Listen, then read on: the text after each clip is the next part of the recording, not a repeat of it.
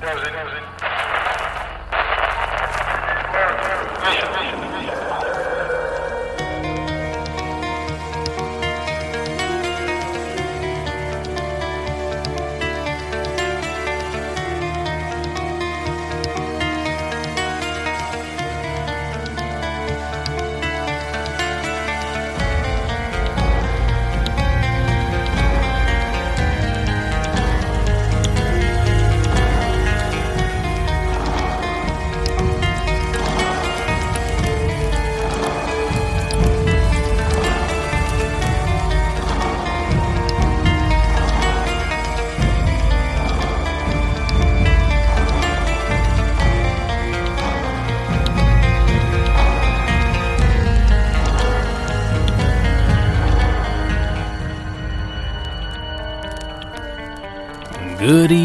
welcome to Monsters Among Us. I'm your guide, Derek Hayes. Before I start tonight's show, I want to take a moment to thank all those that so generously donated to the show over the past week. I am overwhelmed by the support given and can't express my gratitude enough. To be completely honest, I expected to get only a few bucks but that would have helped to go toward the upcoming hosting fees I mentioned in the previous show. Not only did you exceed that, but you've almost reached the full amount I need to cover those fees as well as my monthly website and phone line cost for the next couple months. So for that, I'm so grateful, and I'd like to personally thank the following folks for their contributions. Danny A, Lydia B, Chris B, Lynette G, Alexander F, Teresa Z, Jamie P, Ryan G, Carrie S, Allison R, Josh R, Amy B, and Adam S. Once again, thank you to all of you and to all those that have donated over the past year. If you'd like to contribute as well, there's still plenty of need. Simply visit the donate tab at the website at monstersamonguspodcast.com. All right, let's get on with it.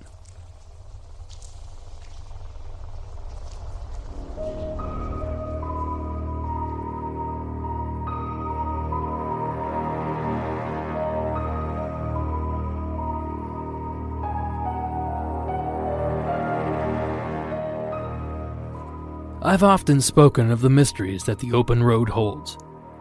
There's no telling what dangers lie hidden just around the curve or what nightmares await just over the next ridge.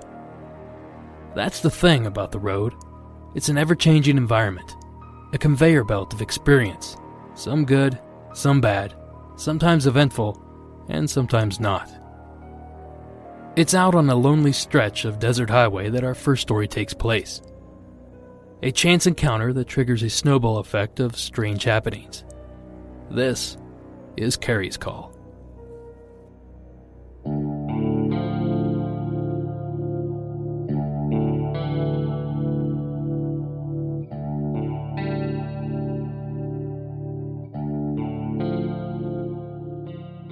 Hi, my name is Carrie. I've been listening to the podcast for a few months now and I just wanted to call in and share a strange incident that happened to my mom and I um, several years ago in Nevada. I'm from Las Vegas, and this happened before I went to college. I was considering going to um, University of Reno. Um, the actual incident happened on the drive back from Reno to Las Vegas. Um, I was driving and um, we had been on the road. If you've ever driven from Las Vegas to Reno or vice versa, there's pretty much nothing in between the two towns. It's just eight hours of desert highway um, with a few small towns in between, but for the most part, just desert and highway, and that's it. We had been on the road for about two or three hours by this point, and it was just starting to get dark. Um, so we still we weren't anywhere near Reno, but we also weren't close to Vegas yet either. And again, I was driving. Um, it's a two lane highway. There's nothing around us. There's no there's no towns. There's there's not even road signs. There's no other cars. It's just It's a very, very desolate drive. Um, so we're driving along and we see this blood smear on the road, which wasn't too strange because we had seen, you know, there's always coyotes or rabbits or something getting hit. But there was just a tremendous amount of blood um, to the point where we both noticed it and we're wondering, you know, what was this? This animal must have been huge to leave such a long blood trail and and it was it was a long trail too so whatever it was had been dragged or, or hit and dragged. And we see off in the distance there's this shadow this large black sort of hunched over figure. Um, maybe i mean again i was in a car but maybe four or five feet tall to the point where it, it was much too big to be a coyote or a rabbit but maybe not a full grown person either. So, but, but, like the size of a child or like a kneeling person. Um, but it was so big and strange looking that we, and because of the blood, we slowed down, um, thinking that maybe someone was hurt or something. And when we start slowing down, the the thing turns and we realize that it's not a person. It's it's a bird. Like it, and I've seen condors, I've seen big birds before, but this was the largest bird I've ever seen in my entire life. I, I can't even explain it. It and it was strange looking. Um, it, it turned to us. We slowed down, and then it spread its wings. And I know how crazy this sounds, but the wings were its wingspan was larger than the whole car. And I also know how crazy it sounds because it sounds very movie like, but his eyes were red and it it turned and it lifted it spread its wings and it flew over the car just you know behind us. And it was so large that it obscured our entire windshield. Like we couldn't see anything. It, it blacked out the whole windshield. And we couldn't get. We both we're both screaming at this point, like you know, what is this? What is this thing? But we, we couldn't get a good look at its features because the sun was setting and it was sort of silhouetted against that. Um, but it was definitely a bird-like creature, very dark, and it was eating some carcass on the side of the road. And I know this is strange enough, but I, I would just say it was, you know, a, California condor or, or something. Um, but what was weird, so we're, we're a little freaked out by this giant thing that just flew over our car. And we pull over at the next stop, which was, I don't know, 20 minutes. It wasn't very long away. Um, we just found a small little gas station. And again, there's there's really no towns out there. There's nothing out there. So we pull into this gas station, have no idea where we are, and we find out we're in Carver's, Nevada.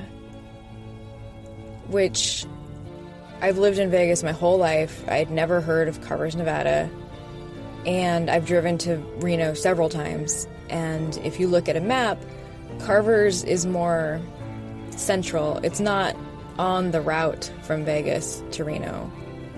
There's only one highway that really connects Reno to Vegas, and somehow we had gotten off course. I have no idea how. I mean, it's pretty much just, just a, like I said, like a straight shot, eight hours, one direction. And somehow we were in, you know, now we're in central Nevada. Um, so at this point, we're very confused, very scared, because we don't even know how to get back to. We weren't even on the 95 anymore, um, on the highway that from Vegas to Reno. So we had to try to figure out how to get back. It, I, I can't, again, I, I can't really explain what happened. We were just driving. We didn't notice any changes in the road. It was just after that, that bird incident. Uh, apparently, we had been driving in the wrong direction, but I just don't see how that's possible. When uh, the other part was that at the gas station, we realized that it was 10 at night. And the sun had just set uh, like like I said, like 15, 20 minutes before that, because the sun was setting when we saw the bird, and that was just a few minutes prior to. But somehow we had lost three or four hours and ended up in a completely different area than where we should have been. Not even should have been. It's just there was there's literally no other roads to get to Carver's. Like we would have had to have made the mistake or made the turnoff way back in Reno and, and we didn't. So yeah, to this day we still can't explain it. It's been about 10 years since this happened.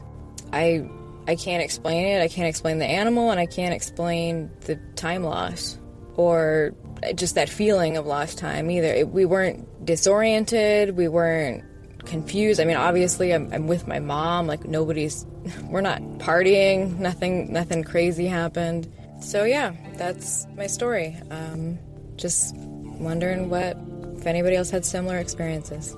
Thanks.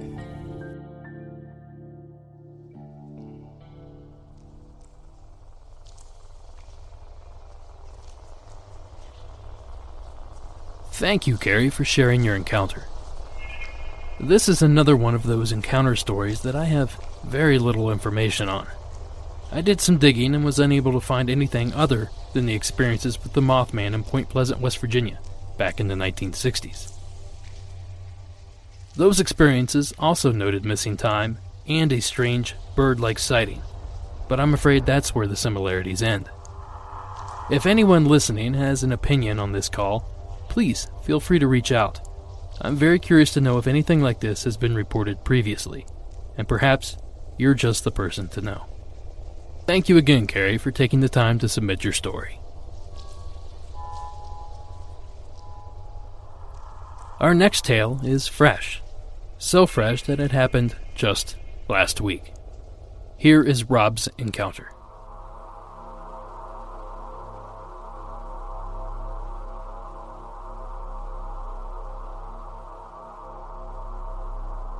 Hey, Derek. Uh, my name is Rob, and uh, I'm from Michigan, uh, just north of Detroit, a little ways. And uh, I got a story for you. Um, this happened in a hospital just last week. I mean, this thing is really recent, and uh, I just thought you or you know your other listeners might be interested.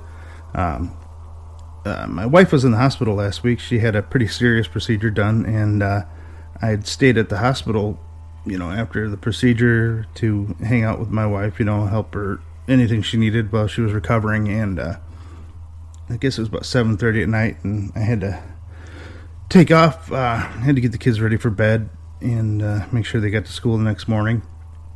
And so, uh, uh, say my goodbyes and head out. And uh, I go to get on the elevator, and I'm on the sixth floor, which is the top floor of the building and heads head towards the elevator bank. There's two elevators, and uh, and I notice I'm right behind this guy, and uh, he's getting ready to get on the first elevator nearest to me. And um, you know, I, am a former private detective, so I, I tend to get descriptions of people. So I noticed right away that this guy's, you know, he's like my height, six foot one, probably, maybe two seventy and uh, he's I noticed he was wearing like jeans and a, a flannel shirt with uh, like an army field jacket over. It It was either plain green or camouflage. I don't remember exactly. And he had some kind of hat on, like a like a red uh, knit cap. And then I noticed he had a gray and and black speckled hair that was kind of shaggy, you know, hanging out from under the hat. And uh, he's not looking around or anything. He just goes right towards the elevator, hits the button the doors open and he gets on. He's like six, ten feet in front of me, and uh, doesn't even turn around, doesn't look or anything, just gets on and lets the doors close behind him. And I was kind of hoping he would have held the door, you know, let me on. And I'm top floor. It might be a little while, but anyway, I was like, yeah, he's in probably a bigger hurry than I am. So, you know, I try not to think too much about it and figure I'll just catch the next one and I wait a couple seconds, maybe two or three seconds to let the elevator start so I don't hit the button and open that one right back up again. And uh, I figure it's gone, like I said, three seconds maybe, enough to get it going. And I hit the button, and that elevator that he just walked on opened right back up. It hadn't gone anywhere.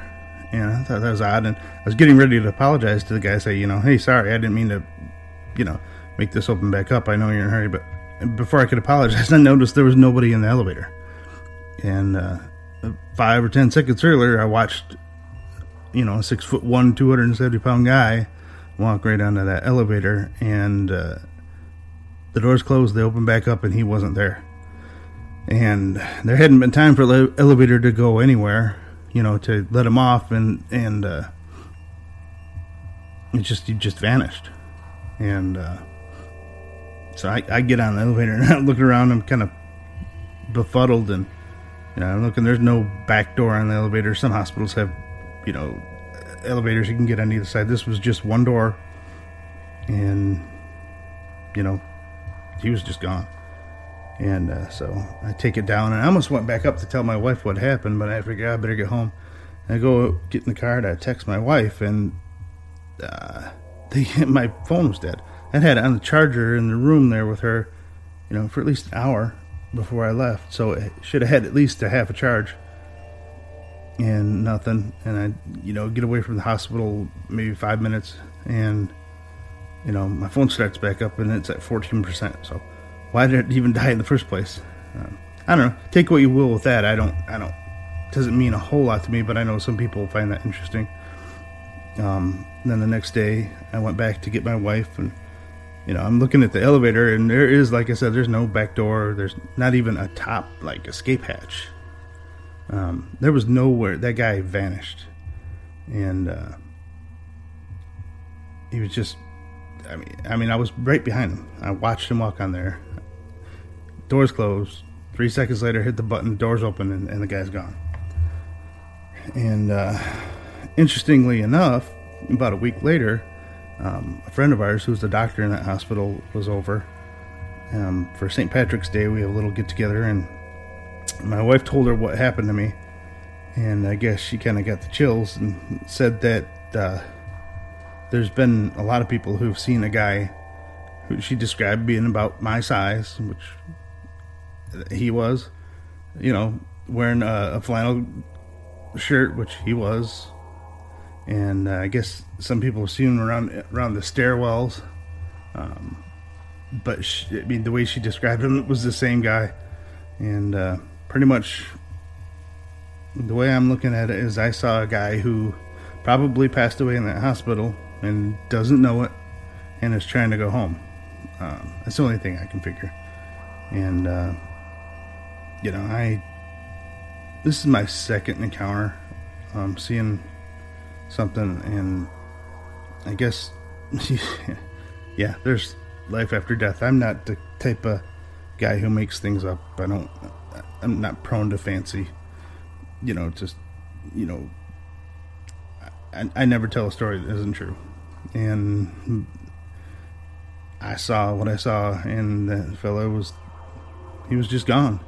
And the fact that other people have seen the same guy really corroborates and and uh, you know, I guess it doesn't necessarily make sense of it, but it sure makes it easier on me. Hey, I appreciate the show, man. I really enjoy it. Um, I got another story for you, but I want to get it when my wife is able to uh, put in her half of the show. So I hope this works out for you. I hope this uh, something you need and use on the show. And I, like I said, I really enjoy your show, and I look forward to new episodes. And I've listened to everything so far. So keep up the good work, man. Appreciate it. Bye.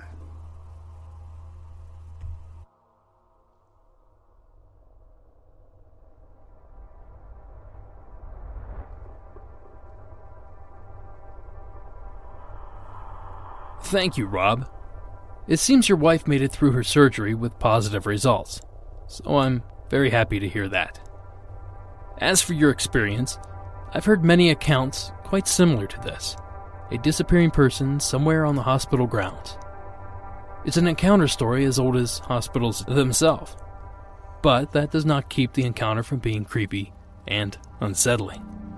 In fact, knowing that these spirits could be lost in searching for a way home ups the creep factor tenfold. There were a few points to Rob's story that I thought lent credence. For starters, he mentioned his phone battery draining. Now, Anyone with an iPhone more than a year old knows that the battery life has a mind of its own. And oftentimes it shuts down faster than an office worker at 5 p.m. on Friday. But anyone that knows anything about paranormal investigations also knows that a quickly depleting battery is often attributed to paranormal activity. In addition, I noticed that the description Rob gave of the entity's wardrobe made me think it was dated. In my opinion, it sounded as though he was either from the early 90s or even the late 60s. But then again, that outfit could have just as easily been from our current time. Finally, the validation from the doctor seems to be the icing on the cake for this case. Anytime you can authenticate information about a sighting with someone else bodes very well. So thank you again, Rob, for taking the time to share your story while it was still fresh in your mind. Next up is a strange encounter, the likes of which I have never heard. You may remember Scott from last week's Bigfoot encounter story. He's back with something much, much more bizarre.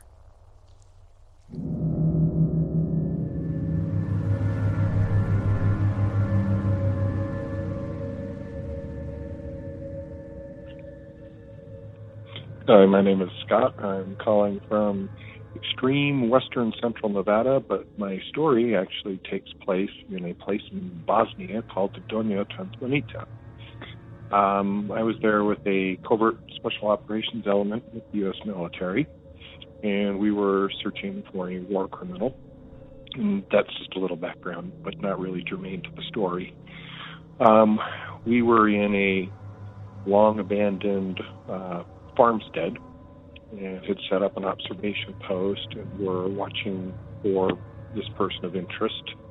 Um, there were no locals around. The area had been heavily uh, devastated by the uh, war in Bosnia, and uh, it was my night to, or my shift to do night watch, and um, watching out over the moonlit, uh, empty farm fields and rundown old farm, completely abandoned community, and uh, thought I saw something moving.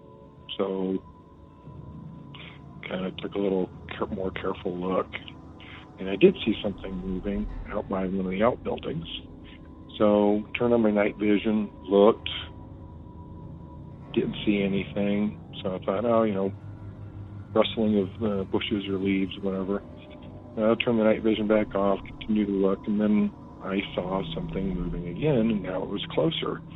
And I know this is going to sound completely weird, but uh, it moved like a big spider.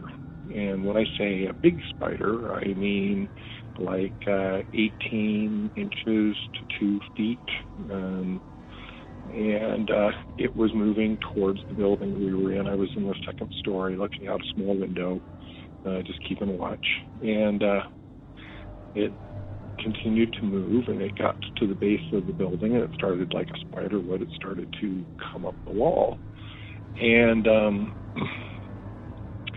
my emotions were kind of weird because. Uh, I was obviously in warrior mode. We're we're out hunting for a war criminal, and hopefully we're going to capture him, but otherwise, if he resists, then whatever happened would happen.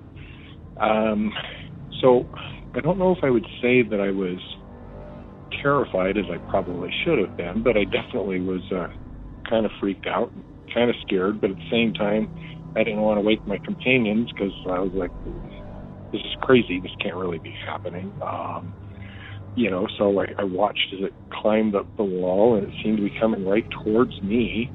And uh, at that point, I kind of leaned out the window and I aimed my weapon at it, and it stopped and it looked up at me, and it was almost like a distorted human head attached to like a spider's body, but unlike a traditional spider, this is scaly like a reptile.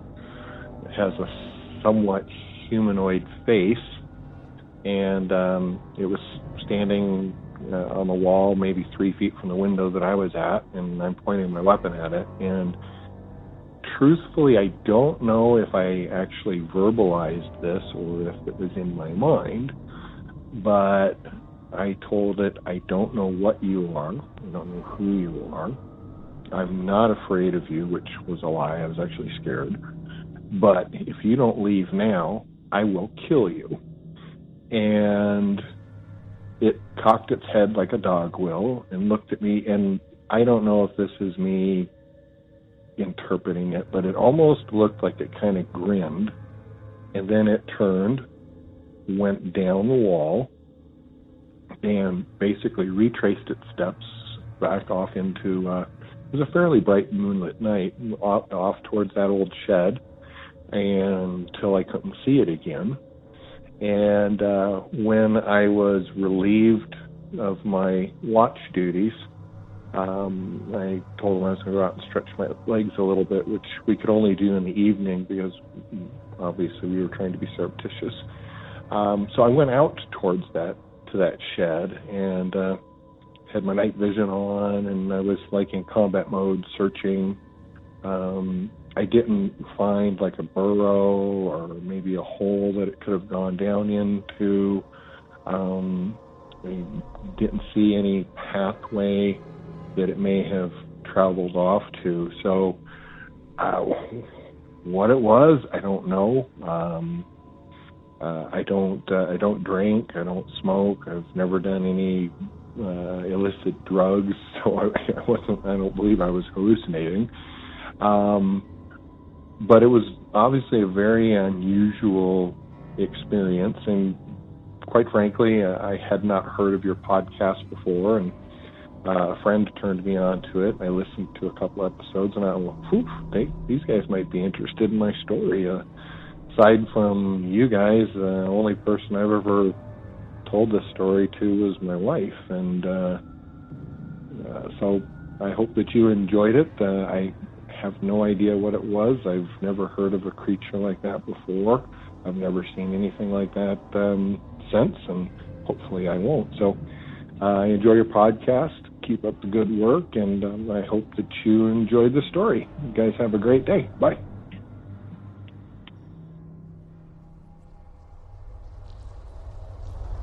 Thank you again, Scott. This story is crazy. I've heard legends of dog sized spiders in Central and South America, and I know there are several species of spiders with abdomens that resemble a human face, but I've never heard of those two attributes combined. The first thing I thought of was that the climate of Bosnia is not fit for large arachnids. Typically, for a spider to reach great size, it needs a much warmer climate, and that's not even taking in the food supply for a creature that size. So, that got me wondering if this was something other than an oddly shaped, oversized spider. What if this creature was something similar to the Mantis Man story that was submitted just a few episodes ago? Perhaps this creature isn't even of this dimension or even this world. It wouldn't be the first time an interdimensional or extraterrestrial being was witnessed in a war torn area. Thank you again, Scott, for sharing, and thank you for your service. Finally, I have a healthy fascination with small town and local monsters. Think Scape Ore Swamp Lizard Man, Honey Island Swamp Monster, or the Loveland Frog. I assume that most of these encounters were part of a concentrated flap so I don't expect to get too many stories submitted about these creatures. So, what I've decided to do is focus on one of these infamous stories every couple episodes. Just something to keep variety in the show. Our first creature of this series is the Dewey Lake Monster of Dowagiac, Michigan. This first clip is from WWMT News, Channel 3 of Kalamazoo, Michigan. The second is an eyewitness encounter of the Dewey Lake Monster taken from YouTube user Dewey Lake Monster. It looks like any other small lake in West Michigan, but Dewey Lake has gotten worldwide attention. Some people are convinced there's a terrifying monster here. I have to admit, even I found some creepy evidence. Round, round, get around, I get around. Yeah, Summer, 1964, Dowagiac, Michigan. His small town in Cass County was in the grips of monster fever.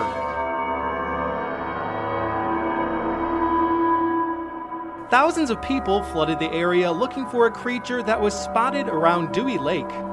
Residents around the lake reported scary, close encounters with a huge beast covered in dark fur that was 10 feet tall. The frenzy eventually died down, but people are still seeing the Dewey Lake monster. I look at it with an interested eye. I believe it's a possibility. Wendy Alexander grew up in Cass County, hearing stories of the monster. I wouldn't assume that everybody would be hoaxing.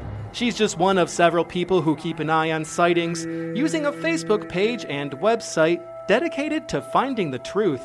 There have been sightings from Dowagiac all the way to Decatur. Wendy says the Dewey Lake monster appears to be similar to a Bigfoot, but there are differences. It seems to be kind of aquatic in nature to a degree, where it swims and you know under the surface. Some people kind of say it had scaly, you know, and then like the long like claws, more like a bear. Some of the pictures show kind of a cone-shaped head. And this creature is more aggressive. Smashed cars, turned over cars. So that's scary. You know, seeing something would be scary enough, but having being aggressed by some sort of unknown creature would be incredibly frightening. This recording claims to have caught the monster in action.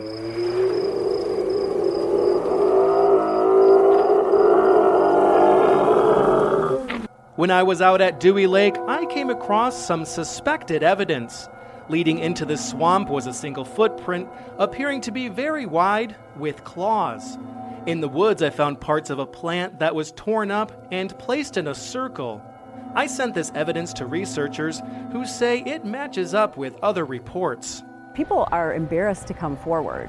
And there are close to 30 sightings. How many were never reported because they're too embarrassed? Wendy says it will take physical evidence for people to believe. I don't think video in this day and age it just gets better. People Photoshop and you know CGI is so to a point that it's so realistic. It would take an actual specimen. Until then, you may want to be careful where you swim.